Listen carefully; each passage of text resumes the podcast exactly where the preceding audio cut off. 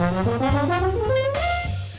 back to the podcast. My name is Nick Finzer, and I'm joined today by the amazing pianist and composer and visionary project coordinator, Jorn Swart. Uh, we first met in New York several years ago now, and I'm really glad to be here with him today to chat about his brand new uh, release from his trio called Malnoia and their new album, Hello Future. So, Jorn, thanks for taking the time to chat today.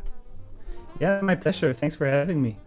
Of course, man. Um, so I think first things first, we should let everyone know a little bit about who you are, kind of where you are, what you're up to, where you're from. Just give people the uh, the overview of who is Jorn Swart.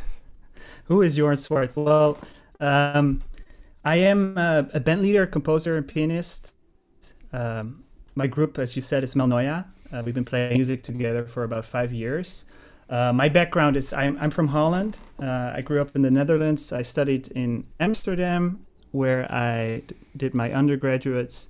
That's where I met Benny von Gutzeit, a great jazz violist who now plays in my group. Um, and then I did my master's in Queens College in New York, and I and you know I kind of stuck around. I, I kind of meant to stay for one year and and go back and finish my master's in the Netherlands, and I just just never left.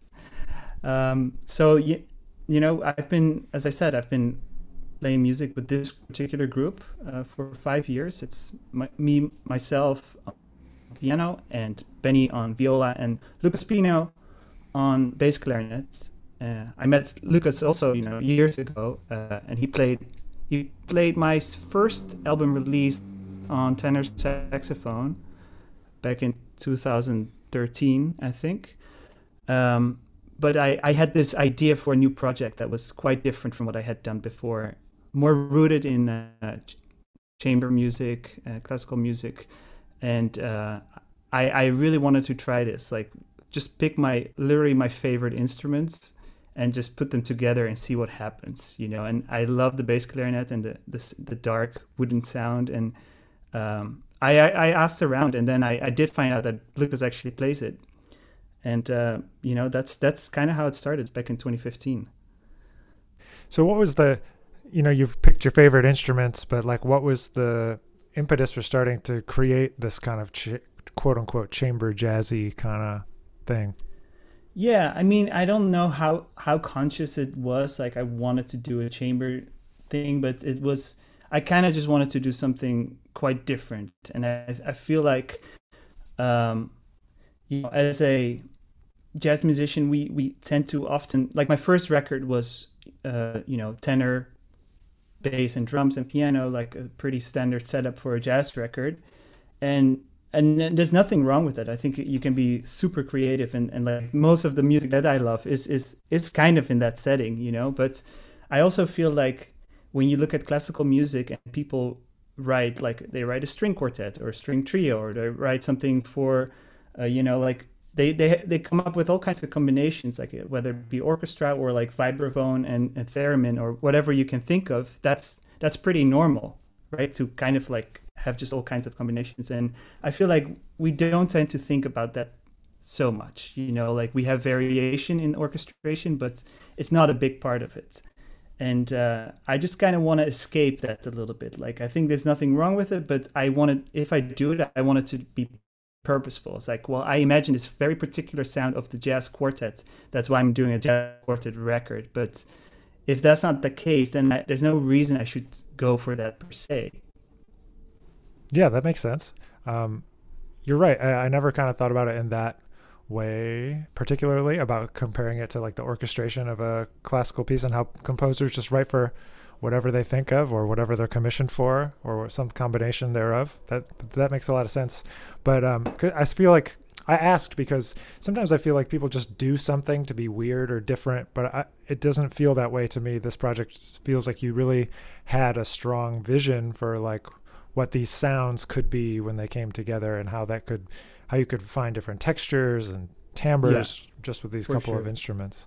No, for sure. There was there, there was a, there of course there is like an there was an idea about classical music and um, you know pop, people often think that you know I'm from Europe so I probably grew up like playing classical and like I'm classically trained. That's not true at all. Like I my first you know I I, I didn't start playing piano until I was 14 and I started with Herbie and Oscar Peterson. Like I, that's what I wanted to learn. I, I never actually learned classical music until I was in college. You know, so like first actually when I was 14 and I learned about like chord changes and, and improvisation, it was just it blew my mind. I was like, oh, wow, there's this whole world that opens up. Uh, you know, that's away from the page, from reading the notes. It was just like it was like my teacher was a local jazz guy. It's just like running the session and i just like that was amazing. And then kind of the same revelation happened in, college where there was like i was learning about stravinsky and ravel and all that and i was just like wow here's a whole other world that opens up to me right? But that that didn't come until later. But i think both those things have just kind of blended into what's you know what this project is. So you said you started playing piano at 14 did you play something else before that? Was that i, play, I played accordion accordion. Oh wow. Like yeah. a, a, button accordion or a or a... no keys. Keys. yeah a piano accordion. So yeah i mean that was i wasn't too serious about it but i was um and i was also kind of at that point i was kind of hiding it because it's not the coolest thing to be doing as a 14 year old i didn't even tell people i was going to play accordion but uh I, I remember like having taught myself the blues scale and kind of like fooling around on it. And then my teacher came in and he's like, "Oh, what song is that?" I was like, "Well, it's not really a song. I'm just kind of like playing blues mm-hmm. accordion." and he was like, "What? What's like? How, how do you do that? Like, what is you know what is? No, well, you got these notes. It's a blues scale." And and then I was like, "I think I should change teachers." you know. So and then yeah. I kind of I kind of switched to just starting to do jazz piano. That's funny, man. Do you, do you remember what your first like Herbie and Oscar Peterson records were that you were digging? I think Oscar Peterson was Night Train. Nice. Um, Herbie. Yeah. I'm trying to th- remember what my first Herbie record. I think it was a compilation of something that my father had. Like my father was starting to learn saxophone, and he he started having all these records. And then Kind of Blue was like really or early on too. I loved that. Nice. So, is your family? Do you come from like a family of musicians? Is music always around in your house, or is is this kind of a? Are you an outlier? No, no. I'm a black sheep. Yeah, they are. They are. They're scientists. They oh, are. Oh, wow. Or like my father is a biologist. My mother is a, well, also a biologist, but was teaching chemistry at the time. Um, yeah, my brother now became a, just got his PhD in biology as well. So yeah.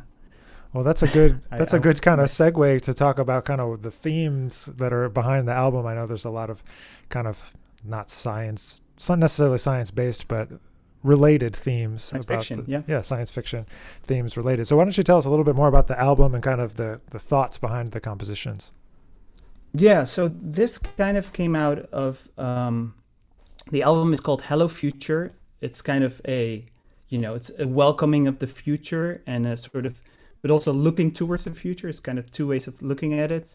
And uh, in the way that it relates to uh, technology uh, the digital age and uh, you know things that are just changing so quickly and it affects the way that we live and that we make music as well and that we experience music you know? And there's a lot of these things that we had discussion like we would have rehearsals as a trio and they would just devolve into these long discussions about artificial intelligence and like we would put bets on like when you know when the self-driving cars would put all the new york drivers out of work and stuff and like we'd have arguments about it.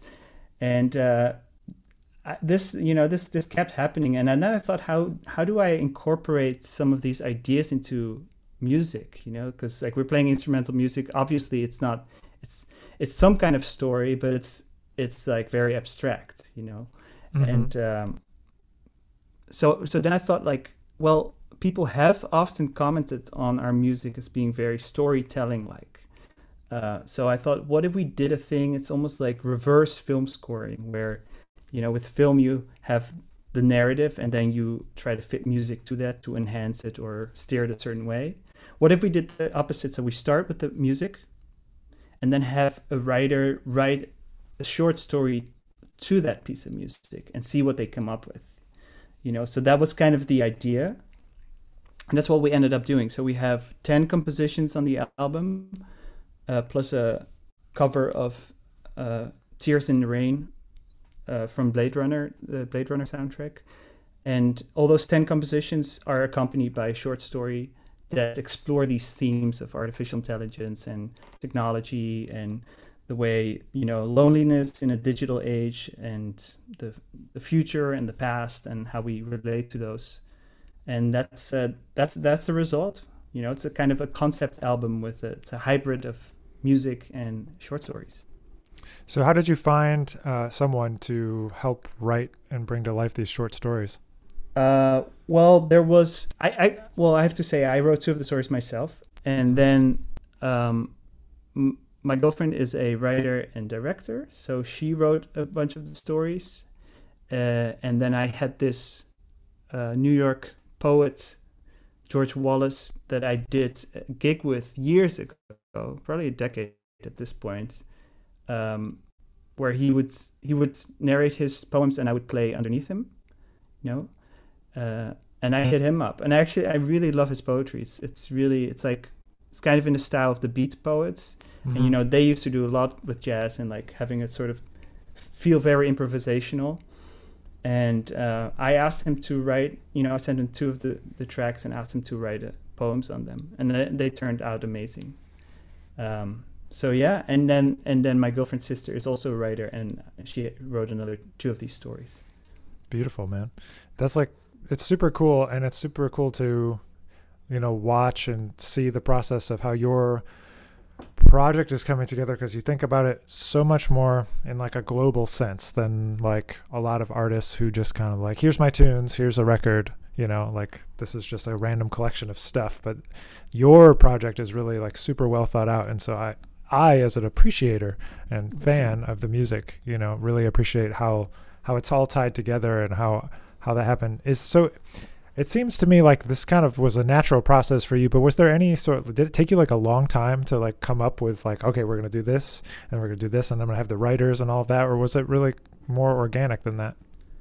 It was pretty organic, I would say. I think we, it, it did take a long time just because, I mean, because of everything, the, mm-hmm. the way the world goes, you know, but, um, I think being locked down for a full, full, full year almost now also like helped to sort of like have me really be like, okay, no, first it was maybe like three three little stories that accompanied and it was like at some point no i think we should just do all 10 compositions you know why not? Like we can do it. And uh, especially when it you know we recorded this two years ago almost. We've been playing this music for you know over three years and like been writing it probably for over four years so it is a long time and it's sort of uh, it is slowly coming together, and I would say that process is definitely organic. For sure, man. And um, so, kind of going right along with that whole holistic kind of view of everything, you've kind of got this whole uh, launch project that's going right along with it. Um, if you're listening uh, in real time, it's going on right now. But this album, Hello Future, is out March 19th, and you have a uh, launch experience that you kind of put together. And so, why don't you tell everybody about that? Yeah. So basically and you can you know when you listen to this it's it has started but you can still join it so uh it's it's because we wanted to really do this justice right again like it's as you said like just put putting the music out there and and and just be done with it that just didn't feel right uh, and i have done that in the past you know of course you do it's more than that but at least normally you get to do a cd release show and things like that um, but I yeah with the stories and everything around it I wanted to do more. So we created this thing. It's called the Hello Future Experience, and it's six days, and every day um, you'll get a secret link to a page that has uh, all kinds of extra content around uh, the song. So we basically walk you through the album two songs at a time. Uh, so there will be the, the music, but also um, the short stories and the narrations of the short stories, interviews with the three of us and with the writers. Um, we have unreleased performance videos, and um, we'll be doing a live stream. So this is, you know, people can join that. Uh, if I just can make a plug, it's at malnoiamusic.com slash hello future. Uh, you can join for free there and i think this is just going to be part of the album. Like even after this release is over and after the experience is done i think it's it's going to stay on there uh, because to me it's just part of it you know? I think mm-hmm. um, it you know this the physical cd of course exists too and it has a booklet uh, with the stories in it. Um, but yeah i think these days you have to be sort of you have to be very creative about releasing music uh, because of you know again it's it's tied into the technology and the way that people experience music. And it's i know you know it's very frustrating in many ways that things are the way they are. Um, but also sometimes it's also like a push to be more creative and to actually find ways to solve the problem um, and that's kind of what, what i'm trying to do yeah man i'm with you there um, it's like yeah it's like a creative limitation like what are we going to do yeah we can yeah. just keep complaining but can't change it on our own so yeah um, but that, i really love the idea of you know having these expanded whatever liner notes this experience it's not liner notes it's an experience and really mm-hmm. taking advantage of the technology because so many artists are just like no i just the music should just be what it is and it's like well yeah okay but how about we take advantage of all of the technology that you know is out there and i know that part of that for you has been getting into during this time doing some live streams and stuff like that how has that experience been for you getting into the the live streaming game yeah, well, exactly. We were talking about it a little bit before uh, this recording, but yeah, it's. I think that's that's part of that too. Um, doing a live stream and engaging with the people who like your music in this way, it's a totally different experience, and you know it, it is a bit of a barrier because it's it is something new and it is something scary but as i was saying before you know there was a time when performing live on stage was also the most terrifying thing you could imagine. And uh, you just kind of have to get over it and just do it.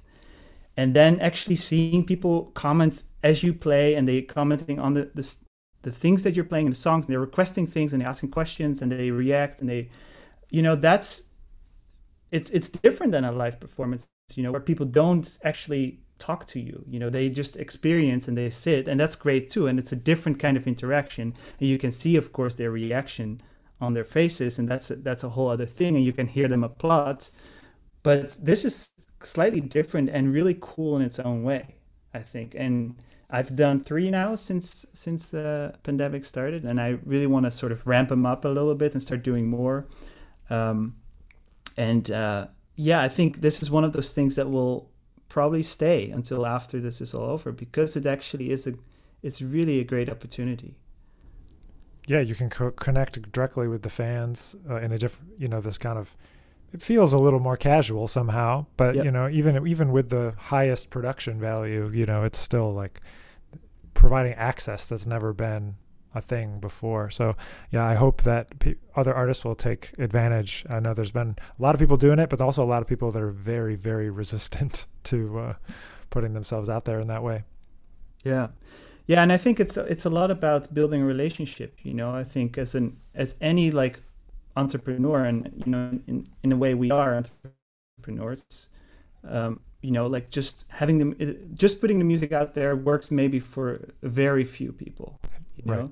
But most people will have to really build a relationship with with the people that are interested in what they do. And i think there really is a story behind any piece of music you know? And even if it's kind of abstract or hard to put in words there's really something there. And i think you can really help people sort of get there a little easier by just giving a little bit of background or a little bit of like this is where that's this is coming from you know? It's the same on live shows i feel like i always try to make a point of of really engaging with the audience in between songs. Now this is not like stylistically might not be right for everyone you know sometimes if you have a complete suite that just is you know from beginning to end and i think that's cool too. But that's its own sort of story too. So whatever it is it has to be very purposeful i think. Yeah agreed. The more purposeful the better the more creative the better in terms of finding new ways to communicate those ideas because the audience wants to connect with ideas at least in my experience too yeah like those ideas what help them understand what you're doing because what we're doing as improvisers is a pretty like you know lofty artistic thing and to kind of exactly. make it more accessible is important. Yep. Um, so I know that you are really involved with a lot of different things. You don't just play in this trio. So why don't you give people some context about what are like all the other things that you've been up to, not only during the last year, but kind of even before that? Yeah. Um, yeah, it's it's kind of funny to ask that question now because it really does feel like I'm only working on one thing right now. Right, right. Uh, because it, it just it's just I've been obsessed about this release and trying to get it done as good as I can. But yeah, let's go back back in time a little bit. Well, I have a solo piano project. It's called Duca, and it is like again, it's like a, it's kind of, you know, it's quite different from anything else I ha- had done before. It's, it's uh, it's very sort of minimalistic peaceful piano, but you know something I stand behind, like something I'm actually quite proud of, and uh, I've been pushing that since about a year, and I think that's been a nice outlet to let go some of the what you're saying, some of the more lofty, heady stuff that I tend to write. It's it's nice to say, well, I just want to write a beautiful piece uh, of music. It's it's short. It's just like harmonies and melodies that I that I think are beautiful, and that's enough. So that's kind of that. Um, and I've been working, uh, you know, I've been working as a musical director, um, as a pianist and musical director for Jackie Evancho, who's been touring a lot, and um, that's been really fun. And um, you know, now I'm, I think I am s- slowly transitioning to doing more stuff that's that's uh, yeah, that's more piano related. So I uh, I think the next thing I really want to do, and, and this comes out of this whole experience too, is just the engaging with with people in this way, um, making you tutorials, YouTube tutorials. I think I've been keeping up this blog, piano blog, for over a year. It's just an email list basically, but I, I send out people every week what I'm working on, and uh, you know, like if I'm doing piano reharmonizations, things like that.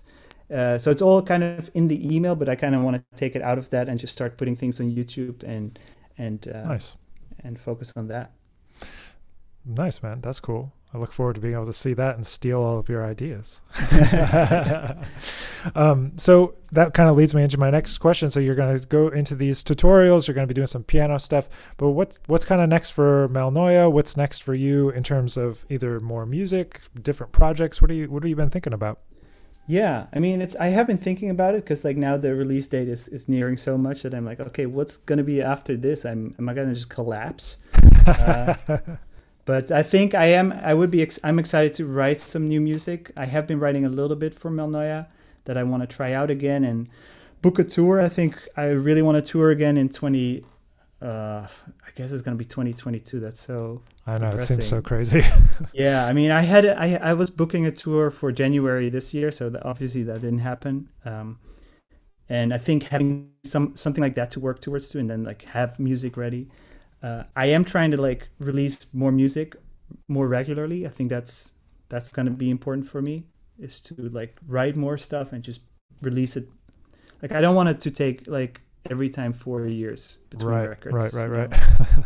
um, so, um, yeah, I'm toying out, around with ideas. You know, again, I had this idea of like maybe working with some, expanding on this idea of, of algorithms uh, and artificial intelligence, just conceptually a little bit.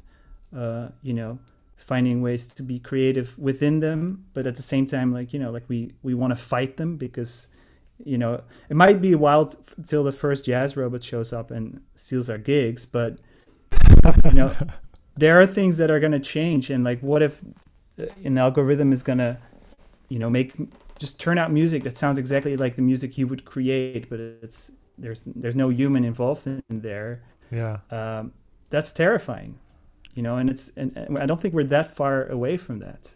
Yeah, probably not. so you know what is it that that we that makes us unique as humans like the, the kind of thing that we create and especially with jazz music i think there is something really powerful there because um, because of the self-expression you know and, and the, um, the improvisational nature of it that you know you could fake it you know could you could analyze the charlie parker solo and then have a you know that thing actually exists like an algorithm that's kind of playing like charlie parker but you know, you take the humanity out of it. Um, even if you could fool, I don't think you can really fool people yet with that. But even if you could, just knowing that there is a human on the other side of it is just really important because it is it's about communication. You know, it's like we know that someone experienced something and we're hearing we hearing them play and perform and have an experience that does something to us that makes us feel different when we listen to it. So you know that's something to uh, that we can really hold on to. Uh, so you know I, I don't know what it's going to be if it's like a sort of a, um, a sarcastic or ironic sort of approach to algorithms or or maybe using it in a good way maybe finding ways to to push music in a direction that I might not expect it otherwise to go, but then use my own uh, humanity to actually make it uh, become alive. These are just ideas I'm toying with, so I'm just kind of spitballing here, but no, man, that's super. It's super interesting just to hear what different people are thinking about and like how to how they relate to these ideas. And I know that I can only imagine how these conversations would go, knowing Lucas. Like, oh man, and just kind of like I'd love well, to just like hear some of those. I mean, both of these guys, Lucas and Benny, it's just uh, like I have to sometimes put the brake on these conversations. like, guys, we, we, still have eight songs to get through. Like I have to book a new rehearsal now. Uh, that's funny. Um, so the last the last thing I want to know is uh, what's the date that you guys uh, bet on for the cabbies to have, lose their jobs? Uh, I actually can remember. I have to look it up in, in my memoirs, but uh, I, I, think some of us, maybe I thought it would have been already now because that was 2015. I think five years was maybe the earliest, and that's that's past. So oh yeah. So I think uh, I might have lost that bet. That's and maybe funny. that's that's reason to be slightly more optimistic than I am. I'm not sure. that's funny. So, um, well, Jorn, thanks for taking some time to let everyone know about Hello Future and your trio Malnoia. It's coming out. Uh, Hello Future is coming out March 19th, 2021. And uh, why don't you let everyone know, like, how can they find the launch experience for Hello Future? Where can they buy the album? Where do you want to send people to connect with you? So generally, our website is malnoiamusic.com and there you can find the link to the Hello Future experience and you can buy the record there as well. And then I think most of our uh, stuff goes on on the Facebook page. So just go to facebook.com slash malnoia and that's where you can find us. And my Instagram is at Jorn Swartz. Excellent. Well, I encourage everyone to go there, go to their website to buy the music. It's always so helpful to the artists when you can go and support them directly. So please do that if you can. And if not, please at least check out the music. Then there's some great videos. They got some great photos. I just really love the photos that these guys put together for this project. So you can go and find those part, as part of the launch experience, I'm sure. Jorn, thanks again for taking some time to chat today. And we're looking forward to the next project.